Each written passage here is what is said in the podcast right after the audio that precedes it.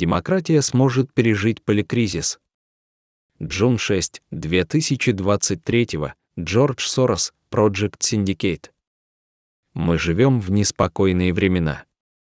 Слишком многое происходит со слишком большой скоростью. Люди в замешательстве. Историк экономики из Колумбийского университета Адам Туз даже придумал популярное название для этого — поликризис. У поликризиса множество источников. На мой взгляд, главным источником поликризиса, поразившего сегодня мир, является искусственный интеллект. На втором месте идет изменение климата, а российское нападение на Украину занимает третье место. Список на самом деле намного длиннее, но я сосредоточу внимание на этих трех пунктах. Это должно помочь уменьшить степень замешательства. Искусственный интеллект. Искусственный интеллект и потряс мир, когда компания Microsoft открыла для публики бесплатный доступ к программе чат через аффилированную компанию Apenai. Это произошло в ноябре 2022 года. Чатбот оказался экзистенциальной угрозой для бизнес-модели компании Google, которая все силы бросила на скорейшее создание конкурирующего продукта. Вскоре после этого Джеффри Хинтон, его принято считать крестным отцом и уволился из Google, чтобы у него появилась возможность открыто рассказать о рисках, исходящих от этой новой технологии. Пересмотрев свое прежнее мнение, он стал придерживаться очень мрачных взглядов на И. Он заявил, что тот может уничтожить нашу цивилизацию. Хинтон был пионером в разработке нейронных сетей, которые способны понимать и генерировать речь, а также обучаются новым навыкам, анализируя данные. По мере увеличения количества данных увеличивался и потенциал так называемых больших языковых моделей И. Это произвело большое впечатление на Хинтона. Возможно, все, что происходит в этих системах, намного лучше, чем то, что происходит в мозгу человека, заявил он. По его мнению, по мере повышения мощности этих систем они становятся более опасными. В частности, он предостерег против создания полностью автономных оружейных систем, которых он называет роботами-убийцами. Мы вышли на совершенно неизвестную территорию. Мы способны создавать машины, которые сильнее нас, но мы сохраняем контроль над ними. А что, если мы создадим машины, которые окажутся умнее нас? И потребуется от 5 до 20 лет, чтобы обогнать разум человека. Вскоре он осознает, что будет лучше достигать своих целей, если станет еще более мощным. Слова Хинтона произвели на меня большое впечатление. Более того, и напомнил мне о стихотворении Готы «Ученик-чародея».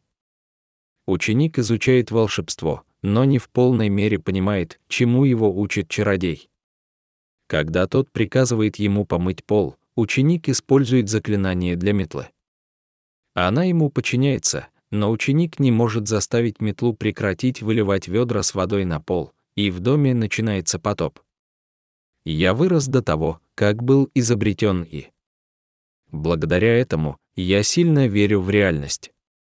Еще в сравнительно раннем возрасте я осознал, насколько трудно понять мир, в котором я родился, и поэтому я обращался к реальности, чтобы найти в ней моральное руководство. В мире, в котором мы живем, мы, люди, являемся одновременно и участниками, и наблюдателями. В качестве участников мы хотим изменить мир в нашу пользу, в качестве наблюдателей мы хотим понять реальность такой, какая она есть. Эти две цели пересекаются между собой. Я считаю это важным выводом, позволяющим мне различать правильное и ошибочное.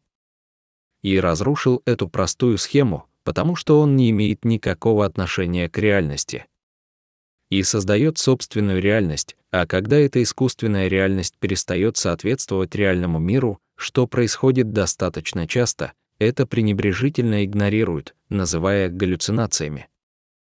Именно поэтому я почти инстинктивно выступаю против и, и всем сердцем согласен с теми экспертами, которые доказывают, что и нужно регулировать. Но подобное регулирование нужно применять на глобальном уровне, потому что стимулы обманывать слишком велики. Те, кто уклоняется от регулирования, получают несправедливое преимущество. К сожалению, ввести глобальное регулирование невозможно, потому что современный мир определяется конфликтом между двумя системами государственного управления, которые диаметрально противоположны друг другу. У них радикально различаются взгляды на то, что именно нужно регулировать и зачем. Я называю эти две системы управления открытыми и закрытыми обществами. Разница между ними в следующем. В открытом обществе роль государства — защищать свободу человека, а в закрытом обществе роль человека — служить интересам правителей. И развивается невероятно быстрыми темпами, и простой человеческий разум не способен в полной мере этот понять. Никто не может предсказать, куда все это нас заведет. Но в одном мы можем быть уверены, и помогает закрытым обществам, и создает смертельную угрозу для открытых обществ.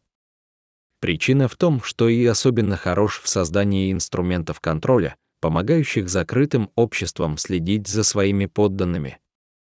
Именно поэтому я инстинктивно против и, но не знаю, как его можно остановить. Сегодня этого, впрочем, вообще никто не знает, однако большинство из тех, кто разрабатывал и, признают необходимость его регулирования. Это понимают также в Конгрессе и в администрации президента Джо Байдена. Однако и движется намного быстрее, чем государственные органы власти. Хотя администрация Байдена приняла ряд решений в рамках своих полномочий, Конгрессу будет трудно одобрить нечто подобное Биллю о правах и. Между тем, это проблема, которая не может ждать. В 2024 году в США состоятся всеобщие выборы, а также, скорее всего, в Великобритании и, несомненно, будет играть в них важную роль, которая вряд ли окажется какой-либо иной, кроме как опасной. И очень хорошо производит дезинформацию и дипфейки, а злонамеренных деятелей будет немало. Что мы можем с этим сделать? У меня нет ответа на этот вопрос, но я надеюсь, что он получит то внимание, которого заслуживает. Изменение климата. Второй элемент в поликризисе — изменение климата. Глобальная климатическая система оказалась нарушена из-за возросшего вмешательства людей, а в особенности из-за огромных объемов парниковых газов, углекислого газа и метана. Парижское соглашение 2015 года поставила цель ограничить потепление 1,5 градуса по Цельсию относительно доиндустриальной эпохи. Сейчас ситуация выглядит так, что этот потолок будет превышен. Несмотря на все усилия по борьбе с изменением климата, темпы потепления на самом деле ускоряются. Два очень уважаемых климатолога Дэвид Кинг, бывший главный научный советник британского правительства, и Хан Ракстрём из Потсдамского института предупреждают, что эта тенденция может спровоцировать наступление точек невозврата и привести к коллапсу жизни на Земле. Межправительственная группа экспертов по изменению климата IPCC заявляет, что при сохранении нынешней климатической политики к 2100 году Земля станет горячей на 2,5-2,7 градусов Си. Это будет катастрофа, говорят ученые. Это выше самой высокой температуры на Земле на протяжении последних 4 миллионов лет. Полностью растают ледяные щиты Гренландии, Гималаев и Западной Антарктики, а уровень моря повысится на 10 метров. Произойдет коллапс всех крупных биомов планеты Земля, дождевых лесов, многих лесов умеренной зоны, начнется быстрое таяние вечной мерзлоты, полный коллапс морской биологии, изменение обитаемости на значительной части Земли, говорит Ракстрём. Более трети территории планеты вокруг экваториальных регионов станут необитаемыми, потому что будет превышен необходимый для здоровья порог, равный примерно 30 градусов Си. К сожалению, когда борьба с изменением климата затрагивает источники существования людей, они хотят защитить эти источники. Фермеры в Германии и Нидерландах готовы бунтовать против регулирования выбросов азота, потому что такое регулирование не позволит им содержать коров. Они мобилизовались, побеждая на выборах, и потрясая основы Евросоюза. Я также должен упомянуть желание нефтяных компаний и дальше получать свои прибыли. В борьбе с изменением климата мы сильно отстаем от графика. Мы должны делать все, что климатологи считают необходимым, сильно и быстро сокращать выбросы парниковых газов, удалять избыток парниковых газов из атмосферы, замораживать Арктику.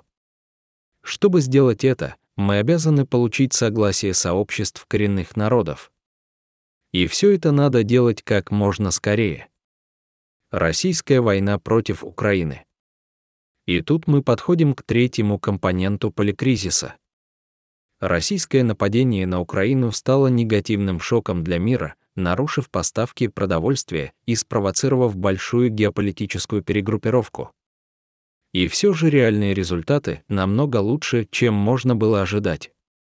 Украинская армия организовала героическое сопротивление и, благодаря мощной поддержке США и Европы, сумела развернуть ситуацию. Российская армия оказалась бумажным тигром, плохо управляемым и полностью коррумпированным. Группа Вагнера, частная армия наемников, на какое-то время активизировала вторжение, но в конечном итоге тоже не смогла победить Украину. В результате сейчас Украина готовится начать контрнаступление, как только будет поставлена вся техника, которую ей пообещал Запад.